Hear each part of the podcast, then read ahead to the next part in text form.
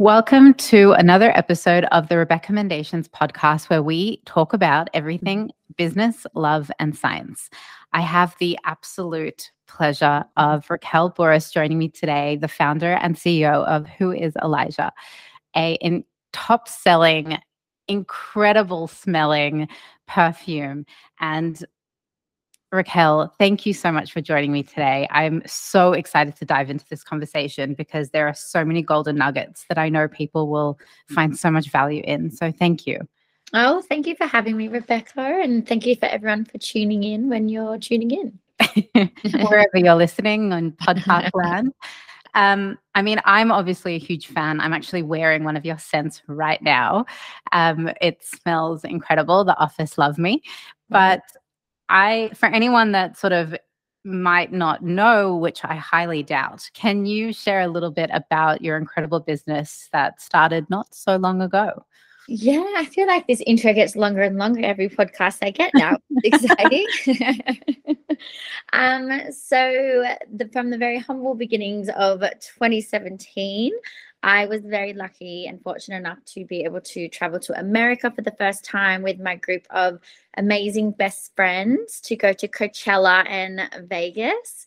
I definitely don't um, think people should do that combo more than once. It's very hard, like Coachella.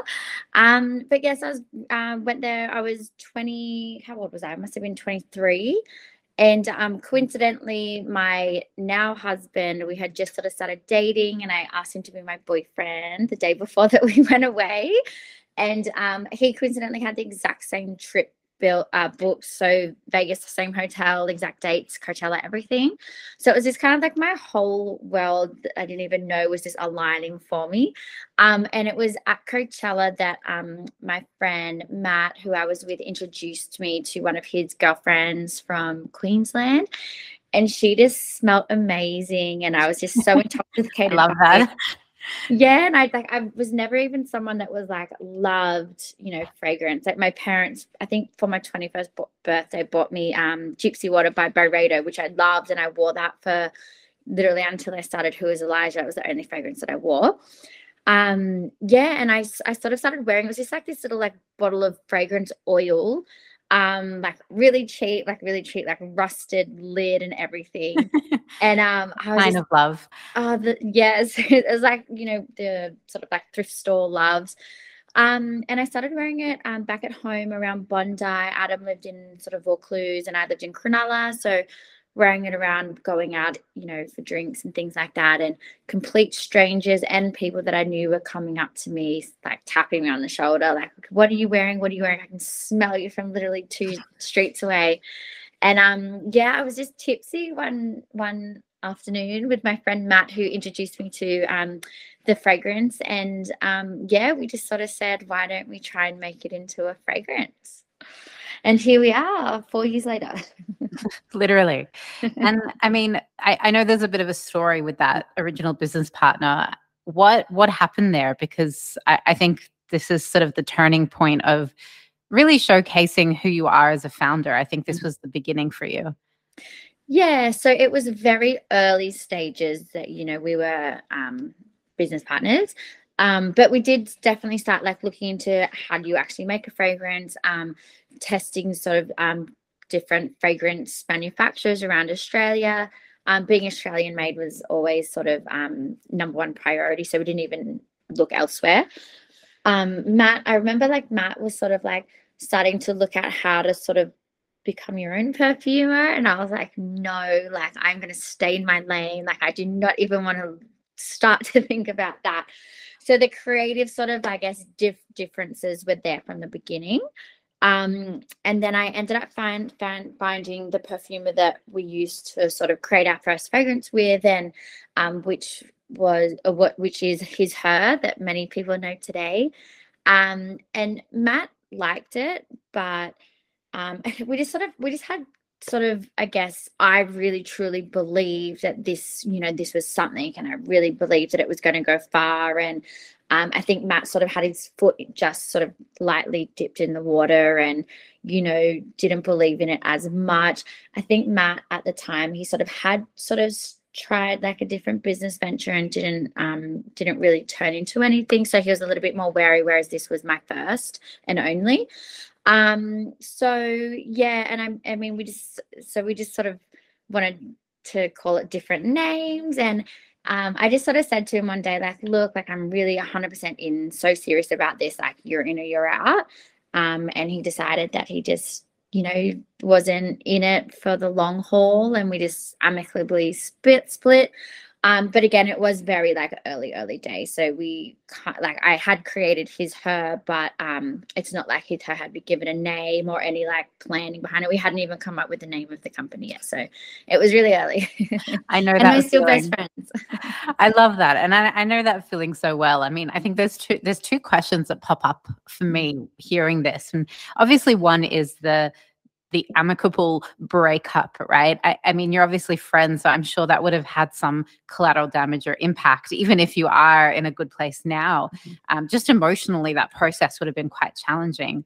Um, and then the other thought that pops up is, you know, I remember being 22, 23 and starting my first business. I mean, where were you at in terms of being a business owner? Like, did you have a like methodical plan of okay, this is what it's going to look like. This is each step along the way, or you just you know threw threw yourself in the deep end? And, and how did you navigate that first phase? Firstly, absolutely not. Did I have a plan? I still don't have a plan. Um, for anyone it. that works for me will vouch for this. I am so on the go. Like I've never had a business plan. I don't even have a marketing plan. Like I did the social media for Who is Elijah because I love it so much, and I don't even schedule it in. Like I am so on the go. Um, but yeah, I mean, I'm really just well, at the time I was working as an executive assistant, which I don't even know how I was that anymore because I'm now so not a planner. But back then I was. Um, I don't know what happened. Like literally, I started Who is Elijah, and I just turned into this like creative.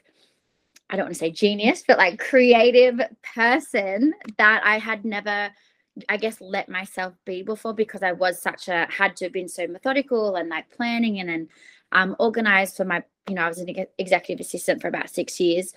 So I, it was like I just sort of like unleashed this like creative monster, and um, yeah, I turned into like a gypsy. Like I just just literally went with the flow, and um, I mean, it's it's worked out amazing. And you know, two uh, a year and a half ago now, um, my husband joined the company full time, and I, I, I kind of push him to be more the CEO now because that is him. Like he's so strategic and um, you know, knows how to put a plan in place and can forecast and like really make things happen. Whereas I seem to make things happen, but I think it's because I've got this amazing team in the background that's actually making it happen.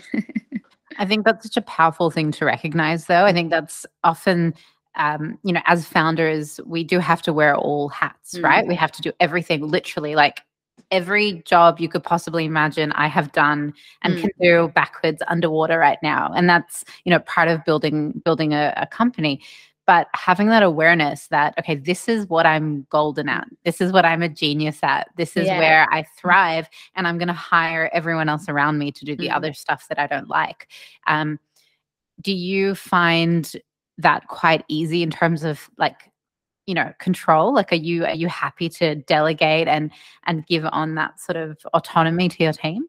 Yeah i think i mean i don't know i hope my team think this as well but i'm so not a control freak.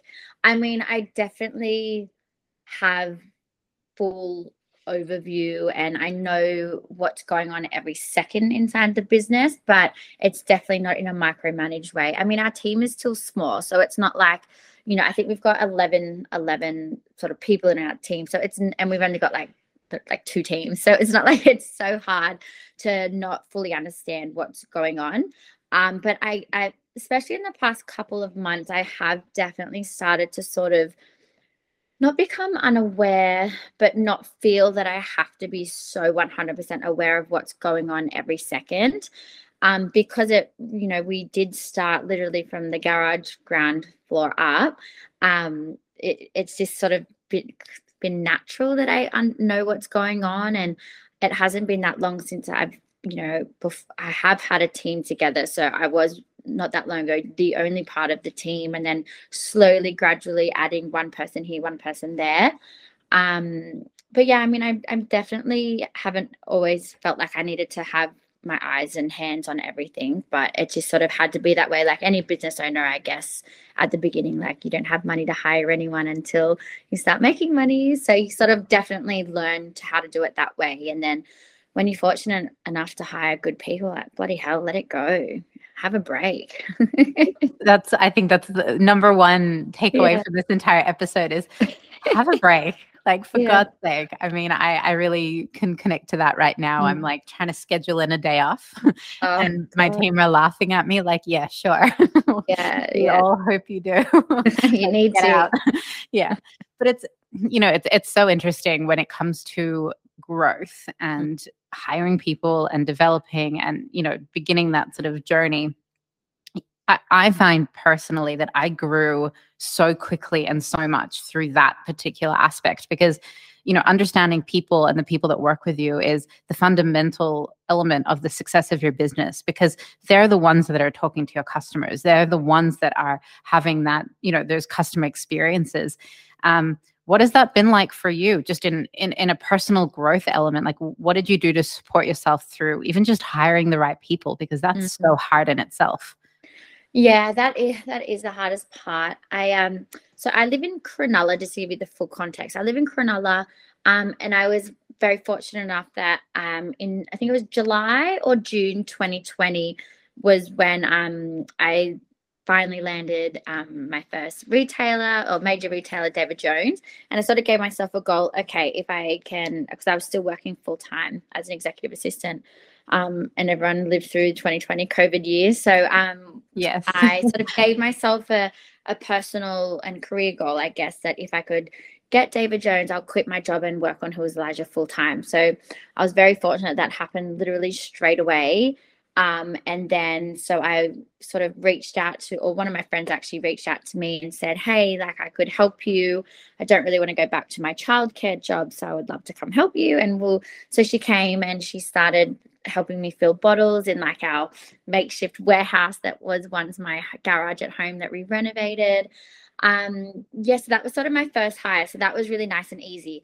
Um and she, her name is kiki and she actually stayed with me until about six months ago as my warehouse manager so that was amazing and she moved back to bali so um that was really easy. And then from there we slowly sort of just hired like warehouse staff because that was the most busiest part of the business. Um, and that was okay. That was okay. Um, we haven't really had too many issues hiring um, like warehouse staff, and we've built this amazing culture in the warehouse too. So it's all female except for like one male, who's my brother. Um, and, lucky guy. lucky guy. Um, but you know, we were very strict on like um, the culture is yeah you know, no bitchiness. Like I've worked in really bitchy environments before, and I used to cry in the toilet when I'm like, it was so sad. Um, horrible corporate. I mean, look, this is coming from someone who's never had a job in her life. Literally, I've okay. been an entre- entrepreneur since I was 17. Wow. So, and I hear this time and time again this corporate political drama of the cattiness, the mm. um, just cruel, cruel behavior. Like, I mean, and I, I think that's so important mm. to have that understanding that that's unacceptable if mm. you're the one running the company. Like, but you know, it's still people are human, right? Yeah. Human behavior, we can't necessarily you can't control mm. people mm. but you can provide them with an environment that supports them to feel safe and loved and cared for so um yeah I, th- I think that's incredible that you instilled that from the start yeah, and they have the girls are like I call them the girls, but the girls have been amazing, and um, we're such like a little family. It's like really corny and cliche. Um, but where I really struggled was when I thought that I was ready to sort of hire that more senior roles because I think you know it's you you get like a lot of let's call it success um, quickly and then you kind of think okay wow like this is you know it's like addictive right? It's like a drug like success. And it's like okay well if i can do this on my own what can i do with someone else that can do what i'm doing and then another person and another person? So you know i i added um i added a sort of sales a wholesale manager and you know that was good for a little while. But um then i noticed like shortly after like my my sales started to really plummet and like not grow. And you know when you've you know signed an employment contract to pay them x amount of a salary and it's like well like you know the money has to come from somewhere. And it's like you know so that was a role that i did let go short not yeah like less than a year after i would say. Um and then after that i when i sort of took reins of the business again like we like just grew and grew and grew and i you really realized like you know i yes i'm sort of behind the brand at that stage but and fragrance is the forefront of it but people are really buying into the brand and i don't mean just buying the actual fragrance but really buying into the brand and what we stand for because of me like i created this so i need to be the one that's sort of like talking to people and you know it, uh, we're not at the capacity where i don't have the capacity to do that and it's something that i really want to always make sure that I am doing is like when we bring on a new wholesale account, like I want to be the one that's sort of talking to them and onboarding them and you know we've only we've just recently um, appointed whole, external wholesale agents which has been really helpful because we have i think we're getting close to like 350 wholesale accounts across australia and you know as much as i do speak to them one-on-one directly but it is a lot to sort of manage um, so that help has been really really good um, but yeah, definitely that hiring that senior role really scarred me. And then I hired another senior role um, that was for our inventory management, which is more important today than than what it was sort of a year and a half ago. But and that was one of my best friends that I hired, and she came from an amazing company. And I just sort of thought I didn't try, I didn't try to fix the inventory issue enough myself and I just thought oh well I'll just hire someone and that person will fix it. Whereas you know it was coming from a completely different company and I yeah I, I mean I definitely made the wrong decision and I had to let go my best best best best friend and um, I don't deserve her but she's still my best friend. I mean at least there's a happy ending with, with yeah, that I mean it, it's interesting because I, I remember being in your shoes probably mm-hmm. back in 2017. It's like we we grew exponentially in the first 12 months of operating. And I went from a team of literally me and my mom in the living room to mm-hmm. about, you know, almost 15 across Australia wow. New Zealand and having two offices and having to hire so many salespeople and wholesale account managers because yeah. we we also did everything ourselves. We had our warehouse as well at that point. And the fundamental lesson that I learned was you know, because I was so young and I was so emotional and I was mm-hmm. so attached to the business. And I was like you were like, I had to be on every email, like every yeah. I had to talk to myself. Mm-hmm. Everyone knew me. Um, and I was a control freak, like completely. Mm-hmm. But what I what I learned not not quick enough was you really do have to hire slow and fire fast mm-hmm. because yeah. money drains. Like your mm-hmm. cash flow exits ruthlessly and it doesn't matter if you're you know knocking out 100k a month in sales through stockists that mm-hmm. comes in and out when you've got you know poor employees that are not performing and you know you might not be at the stage of trainability like you're not teaching them with systems mm-hmm. and processes quick enough to manage growth um, i feel that that's p- potentially something that you experience yeah and, i mean what what are the key takeaways for you in that and what have you learned and what are you doing differently now um, I mean, as as not nice as it sounds, hire fast, fire faster. Um, I think as soon as you know that there is an issue or you're about to have an issue with someone, or don't even not necessarily that person, but that role, like let go. Always have a six month probationary period in an employment contract. yes, three months. I say three months. Oh, I need six months. Yeah. Give yourself um, extra breathing room. yeah, I just think like three months is long enough. But I mean, okay, depending on the role, I think that you know it sometimes takes a little bit longer for that person to settle and then you haven't really got to see how well they can do mm. at the role and that's kind of like the second three months part of it so i don't know i i recommend six months um and yeah yeah um and i think you know you only yeah like work is as the as the founder and as the owner like you can work so much harder than what you think like mm. you don't mm. need to you don't need a two day weekend like you need like a eight hour weekend. Like you work as hard as you can for as long as you can. And not to say like be stupid and burn yourself out, but yeah, I mean, I just think like we can work so much harder and be more, you know, automate our time and just be smarter with our time. Um, I think that would be something that I would really focus on. A little bit of a side note, but I actually just listened to this podcast that Rob Dyrdek was on. Have you heard of Rob Dyrdek? And oh my gosh, like the way he talks about like how he manages his time was like honestly like mind opening. Like this happened just last week. So sort of in like a little bit of a mindset switch at the moment, which is really good. Um, and then just going back to your question, yeah, I think like I have been so slow to hire now. Like we have like I don't know, we grew in the last 12 months by a thousand percent. Wow. And our, our, team has grown by like two people. Yeah. Like, you, it really has, uh, we've really proven that like we just need a really good team and we are small, but like so fucking mighty. I don't know what it is. I don't know mm-hmm. where this, this mentality Mm. developed from that having a huge team makes you successful. Like I think that's utter bullshit because there is so much automation in the world right now. Mm-hmm. Technology mm. is our best friend. Like the amount of amazing skills mm. that one person acquires, the amount of tasks that one person can do if provided with amazing support systems, processes, mm. automation, mm. you know, all the all the tools to give them that best chance to have the best experience with the customer or the job or the you know whatever it is they're doing you don't need eight people doing something one person can do and it doesn't take away the personal experience either like i think especially with product based business and retail like we rely heavily on customer service right the mm-hmm. the whole essence of the brand should be my customers need to have the best experience ever, right? Like that's what builds these successful brands. They they never forget you because of the, the interaction they had. You don't need a team of 10 to do that. No. one amazing human with a great personality, with lots of love and lots of attention to detail and a freaking awesome system and CRM. Yeah. you?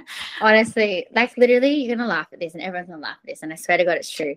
Like nine weeks ago, nine or 10 weeks ago, I was doing customer service up until nine or 10 weeks ago. I still do it. Yeah, like I hear you. Yeah. yeah. And um I then then we then I just hired like my first executive assistant and she's amazing and she sort of um she took over and then she implemented this system called Gorgias Oh yes. Put it Gorgias.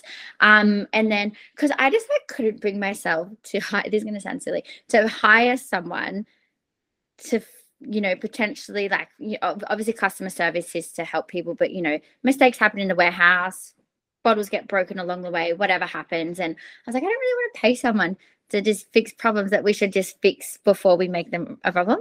Um, so then we thank you. it didn't make sense. Um, so you know, like we um we I sort of offered to my warehouse team, um, like who wants to sort of upskill and learn how to do customer service and like sort of, you know, you can do customer service and then keep can, can continuing with your job in the warehouse and they love it. Like they're so exciting. So it's you know given us an opportunity to we always want to give opportunity to the girls to like keep upskilling learn different areas of the business you know they're also young like they obviously don't want to work in the warehouse forever so any chance that we get that we can sort of add something to their role we're going to do that so i think like but i think yeah. that's the most important value yeah. you can provide your team like i mm.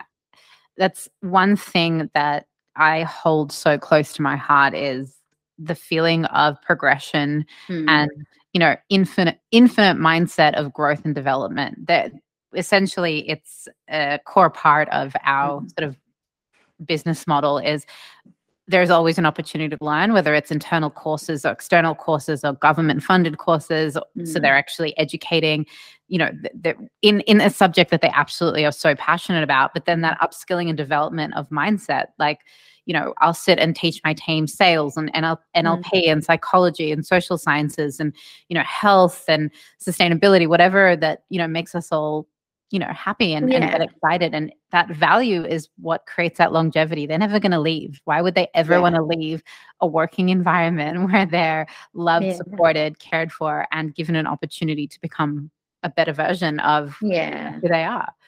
Definitely. Yeah, definitely. And I think it's so important. I like thinking back to sort of like my old roles, whenever I sort of wanted to do more, it was like, yeah, you can do it, but you're definitely not getting a pay rise. Or they're like, well, why yeah, the fuck am I time? so I think like that's really, you know, we're really sort of like had a conversation with like my team and it's like look like you tell me when you really really think that we need to hire someone to help and until then like we will reward you girls. So it's not like we're just doing this to save money like we'll give you guys pay rises. But we think that we can do it with this you know amount of team and employees now. And we'd rather whatever salary that we were going to give to one person spread it between all of you and you all sort of you know, kick in and um, sort of make up for the extra person that we may or may not need. And they're like, oh my God, like, please never hire anyone and just please keep giving us pay rises because that's, you know, what they want. And they're, they're able to, like, they're able to with the hours in the day. It's quite a um, risky conversation. I think, you know, I, I've had a few chats about transparency when it comes to employees and teams, how much information to give out. Uh, mm you know there's a there's a fine line between uh, you as the founder what you know and what you tell how do you navigate that fine line how do you create that level of safety in, in you know in that environment because especially if they're young i don't know about you but i've experienced a lot of young hires who come with a level of entitlement in this generation mm. um you know w- what is what is that transparency versus demand been like for you um, honestly, I have not one bad word to say about anyone in my team. Um, like, you know, I think I'm still young as well. So when I say they're young, you know, I think I think our youngest is like 19. And um, you know, I met her when she started to be my babysitter. So like I've known her for so long. And um yeah, I mean, I they I definitely have met people, not who is Elijah, who do have that sense of entitlement, but it's just not that we haven't seen it at um at our team. Obviously, there's things that I don't share and things that only get shared with like our management team, for example.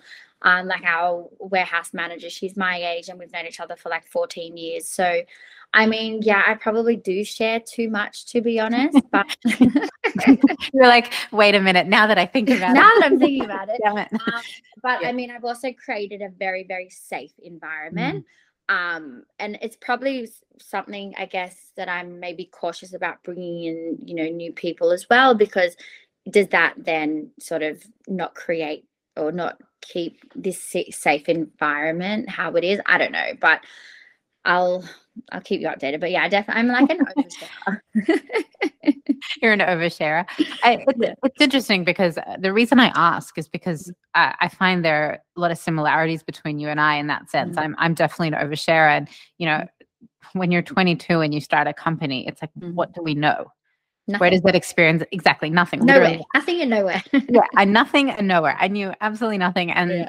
the amount of experiences that I had, like the first hire I ever had was um, a, a, a, man who was older than me, and he came mm-hmm. in to be the sales and account manager, the first one we ever hired. And he had to manage um, Australia, New Zealand, and a little bit of UK. And it was the worst experience I ever had in my life, but the mm-hmm. best lesson I ever learned. Yeah. Because I lacked boundaries and I lacked that authoritative mm-hmm. um, I had no experience of being a manager or, you know, mm-hmm. a leader to anyone. This was like the first person I had to be in charge of. And he had no respect for me. He was incredibly rude. Mm-hmm. Um, didn't, you know, didn't treat me at all like a boss. In fact, he made it very clear later that he didn't take me seriously because I was a girl and I was younger than him. And I remember having an argument in the middle of a trade show. Um, and uh, of course, he was fired. but it, it was just that moment where I was like, there are certain things mm. that you just don't share with your employees or you don't you know mm. they don't need to know and there has to be a level of, of you know you, you want to be friends and you want to create that safety and that wonderful environment of healthy culture and mm. positive mm. experiences but then you know how much of yourself do you reveal as as a founder but um, i know your husband is part mm. of the business as well like what what part does he play Oh, so many parts. Um, amazing. Um, no, he's good. So Adam is amazing. He's a little bit older than me. He's 33, nearly 34. So like just listening to you then how you hired someone that was you know more mature than you not mature but more older than you like i haven't done that yet. I guess i hired my husband. He's older than me but that's a little bit different. But i yeah. would I, I really feel like when i've got um like sort of put out job advertisements for certain roles and you know i'm looking at resumes and like they're amazing like coming from amazing companies but you know they're a lot older than me and i'm like i just i can't see how that dynamic would work and i think i would feel really uncomfortable. Um yeah so it's interesting it, that's really interesting but um adam is he had run uh, his own business for seven or so years prior to coming over to who is elijah and he sold it in early last year. So he came in and actually built this somewhat successful fragrance company that I didn't even know how he sold a bottle, but he made it actually a structural business. Like he turned it into a business. So he sort of came in, and at the time when he came in is when I had to let go of those two people that we spoke about earlier. Um, and so it was, I just said to him, like, I just want to start from scratch basically and start over again. Like, we um, just flipped everything upside down and like basically um, you know, drew the blueprint or however you say that saying. um, and so he straight away looked into um, implementing Salesforce. I don't know if you've heard of Salesforce. Um, so we sort of looked into that straight away and started building it. And we honestly run our whole business from Salesforce now. Like it's incredible. So that is our inventory, our wholesale sales, our reporting, soon to be our marketing, like our EDM, like everything. It rep- honestly has replaced any everything that we ever used and needed. Um, so he does that. Like he's like such a good people manager. So I guess he's sort of taken the role of HR. Um, he yeah, like he honestly does everything boring. and I just do the fun stuff. I love that you call it boring. I'm like sitting here going, yes, like that's the good shit. Yeah, it's- no, I hate that stuff. But he like he thrives on it though. Like he loves that. Like he does not want to i mean he does enjoy getting like in like the creative meetings and things like that but he's so like you stay in your lane raquel and i'm going to stay in my lane and i can't do what he does and um, without him like i don't know i'd probably be bankrupt because i just didn't know what i was doing last year i mean again this is such a brilliant uh, mm-hmm. moment because it sort of opens the door to a really important conversation which is you know, when it comes to building a company, sometimes we are faced with situations where, you know, we don't know enough about something, right? Mm-hmm. You've got this creative mind, you're the inspiring sort of thought leader, you're the big dreamer, you're in the clouds, you're making the magic happen. But then there's this whole other side of the company, which is, you know, the financials, the systems, the processes, the business development. Is is that something that you get involved in even though you don't like it? Because I think as an entrepreneur, we often put ourselves in these like boxes of like, okay, this is what I'm good at. Just like, let me be free. Like, everybody mm. piss off. Let me just like run wild. but, you know, to build an empire, to build a company that's long lasting, you have to have both sides of the brain. And it's yeah. incredible you've got your partner with you, but is it something that you're, you're sort of working on and developing into? Yeah, like absolutely. I'm still across everything. Like Adam doesn't really do the finances. I sort of oversee that, but we have like our finance manager and our really good accountant. So I just think I always think it's so important for I don't know about anyone else, but me, like I and I I guess I thrive on it, like seeing what we're making. Okay, how much money can we allow for, you know, these crazy creative things that I want to do? So I think like being like in the finance like every day is so important because it kind of like keeps you humble and grounded about what you can do. I think that's really important. So haven't really let that um like handed that over yet. Um but everything else that adam does like the structure thing like he has like really taught me you know salesforce and like it is an incredible system and i am very heavily involved in it but it's just like when it comes to like the three hour meetings i'm like okay bye. Like i've learned enough now. Yeah, half an hour one hour tops but um yeah. but i mean i really appreciate it. Like i appreciate it I'm, I'm not like oh my god like this is stupid. Like i know without it like we're screwed but um yeah like i, I definitely want to be across it all but um yeah, I've got like a time limit. and I think that's a very, very healthy boundary. I think if there's one thing, um, one piece of advice in that is create healthy boundaries with your time yeah. because that creates effective, pragmatic, functioning yeah. business when yeah. you actually can say no to shit that isn't mm-hmm. important to you at the time. But yeah, I mean, just from a holistic point of view, when you look at how far you've come, what you've created, because you've got so many incredible stockists now, you're killing it in regards to e commerce. I think it is such an incredible product in itself. Forget about all that success. Mm. The actual product itself is phenomenal, smells beautiful. It's quite mm. unforgettable when you, you know, smell it for the first time. Just for you, what are the big takeaways? What have you learned? What is what is some advice that you can give to anybody that's going in a similar journey of product based business, which is very challenging? Yeah. Oh gosh, how much time do we have? Um, as, as much as you want to give. um.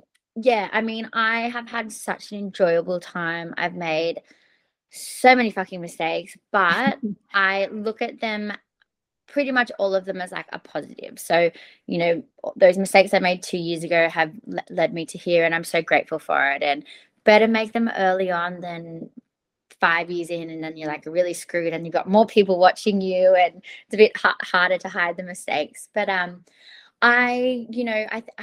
I, I started listening to podcasts when I was sort of in the early stages of Who is Elijah and I actually got DM'd last night asking someone asking me, um, or oh, like what business um business courses have you done? And I'm like, I've literally barely finished high school. Like I've done zero courses. I but podcasts, like podcasts, I've learned everything from podcasts and just listening to people, and especially when you can find like people on podcasts and people that um you know even guests on the podcast that you can really relate to. It's so much easier to listen, like really listen and really take in all of like what they're talking about. Um, so that would be the number one thing that I would do um, from day one, even day 100. Um, and then my fragrance itself, so like the liquid, that has always remained the same and in my mind perfect. But all the outside stuff, so like the bottles, the boxes, like you don't, that doesn't need to be perfect from day one because unless you're lucky and you've got investment, like you can't afford to have perfect everything. But as long as like the main, you know product that you're selling which in my case is the fragrance itself is perfect. Then the other stuff you can add and perfect as you go on. And I look at the boxes that we I launched Who is Elijah now and like I can't believe that anyone even bought them, but so many people bought them. it's so true though. It's like that cliche, you know, concept of um, you know, if you're launching perfect, you're launching too late. And you know, I am such an advocate for this thought because mm-hmm. so I have no attention to detail, like zero. I can't mm-hmm. spell, I can't do maths, like yep. you know, just what that's just not the way I operate. And the amount of launches we had of products with typos and issues on the packaging and just like little things like that that yeah. like no one's going to notice, but you mm-hmm. know, it would break your heart a little when when it you know it it yeah. lands in store but I just never gave a crap. Like I was, everyone was like freaking out around me. I'm like, it's fine. Who cares? yeah, like I I do some things when there's a mistake. I'm like, oh fuck, like I wish we didn't do that. But again, like it's everything's fixable. And you know, in the early days, you are you're not ordering like what I order now, like ten, twenty thousand dollars or something. So if you make a mistake, you've only got a couple of thousand. It's like it's not that big of a deal. Like you can fix it in the next run. Um, and then I think like depending on the product, like IP is like really important. Like I would, I, it, it's such an expense at the start, but I mean, it's definitely something that I wish that I had been more, even just more aware of, like having licensing agreements and you know getting all your ducks in a row and you know i think that's really important because once you sort of you know, people aren't going to try and steal it at the start or try and take it from you at the start. But, you know, five years down the track when they see your success, like, fucking oath, they're going to come and steal it from you because they've happens. seen it work. I know. I, I know. Before we started recording, I shared something with you, and it's mm. literally the the you know what just happened to us, which mm. I won't go into detail, but it's it's so important. I can't stress it enough. Like I remember um, being in like the first year of operation and we launched across UK, Europe, and New Zealand at the same time. And we had distributors all through Asia. And I was begging my business partner, please, can we get IP? Like, please, I know it's it's going to cost us. I think it ended up being almost 30k, mm. um, just you know, straight off the bat, and there would have been more legal fees involved. And I, it was a crying over it. I'm like, please, like, I'm building an empire here. This isn't a lifestyle business. Like, this is a huge company that, like, in my head and my the vision I had for myself and she was arguing with me. By the way, my business partner is my mother.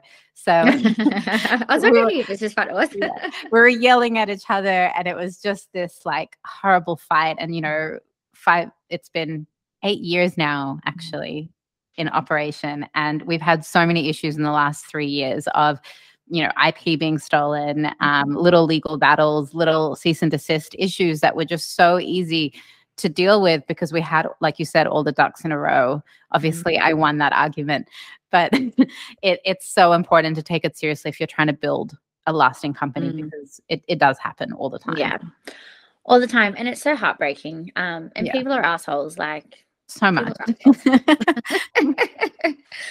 um uh. what else um yeah um i think obviously we've spoken about a lot on this episode now like hiring people um, and like really and i think when you do start to hire people and you know because usually when you first hire people in you know your small startups like they're you know everyone's like an all-rounder like you know and i think it's i think it's good to sort of start putting job descriptions together and you know everyone knowing what their responsibilities are and i mean that's something little but i think that does go a long way um, especially as you start to grow. Um, I think it's so important. Yeah, I think so important. So important. I I can't tell you the amount of times, you know, I'd have an employee that's 3 months into the job and it can go both ways. It can be like, I'm so confused. I have no idea what my job is. I, re- I remember that I, when I first hired my first sort of mini team for New Zealand operations. Um, I had no job descriptions and I was just hiring all rounders because there was so many things to do. And this poor girl, oh my God, she was having a mental breakdown. She like sat me down and she's like, Beck, what the fuck is my job? Like, can you just tell me in words what I'm supposed to do every day? And we like wrote out this whole system process yeah. handbook and we still use it today. Um, job descriptions are so important. Just having yeah. that that it's like a safety, right? It's like that person has purpose. They know exactly why they come in. They know what their goals are. And if they want to achieve more and if they want to add value and do more things, they have that space. But just knowing the foundation, I think, is so valuable. Yeah. And like, even like, I can't, I've probably like sat down a few times over the past year, year and a half, and actually written a job description for myself yeah. because, and it's not because I'm not doing my job, but you know it, it, you find that you write the things that you enjoy most at the top and then you start to mm. add the other things at the bottom and then it's like when that list starts to get a bit maybe overwhelming then you know you can start to delegate to certain people in the business and i don't know maybe some things you can automate where it just sort of happens in the background or you can make it sort of work itself um i think but such a beautiful yeah. piece of advice that is such yeah. a tangible takeaway. Like if you're feeling stuck, if you're feeling overwhelmed, write it down, write mm-hmm. everything down, every to-do list, every task, and then see what you can delegate, see what who can support you, even if you're not big enough with a team, friends, family, anyone that can sort of come together and be there for you. Yeah, mm. definitely. And I think like my last little nugget of advice would be like just ask people. Like I have so many people just lately um, that have sort of been like DMing like my personal page, like asking for advice. And like, I'm very flattered and I still don't know if I'm the best teacher, but you know, I will always, you know, offer my time and, um, you know, I'm sorry, Rebecca, you're the same and reach like people enjoy sort of giving advice, I think. And I've reached out to so many people that I never thought would give me the time of day. And, you know, they're so quick to sort of give advice or like um, you know, it might be it's something that comes so easy to them where it's like, you know, you've been thinking about it for six months and it's like someone can solve that problem in a matter of minutes. And you're like, oh God, like I've just wasted six months of my time. Um, but I think like, yeah, like don't be don't be scared to ask for help. Like no one mm-hmm. I am such a big believer that nobody knows what they're doing at all. Like I, I I've worked for like CEOs and you know they get paid so much money to not really do anything. It's everyone underneath that does it for them. So it's like, you know, reach out to like brand managers and like all types of roles of the business um, that you might like aspire to sort of grow like or you know sort of be like and get ideas from um yeah like i'm such an instagram whore i dm everyone i think that's absolutely the number mm. one thing you could do I, I talk about this all the time it's you build your network don't be scared to ask for help i think there is so much value in um, working together it's the togetherness that yeah. grows the business it's that you know even when you do have a team don't just make decisions without them you know have mm. those beautiful brainstorming sessions get everyone involved from different departments because that rethinking that lateral thinking that you know mm-hmm. solution based mm. environment is so powerful so like yeah exactly if you're stuck. And you've got this person on instagram that is doing already what yeah. you want to do freaking ask them like mm. it it's so it's it's the most beautiful way to mm. to learn as well because when you have experience shares it might not be mm. exactly mm. the same problem but just that little like you yeah. know spark of value that you can gain is just priceless yeah i, I think yeah. that is incredible advice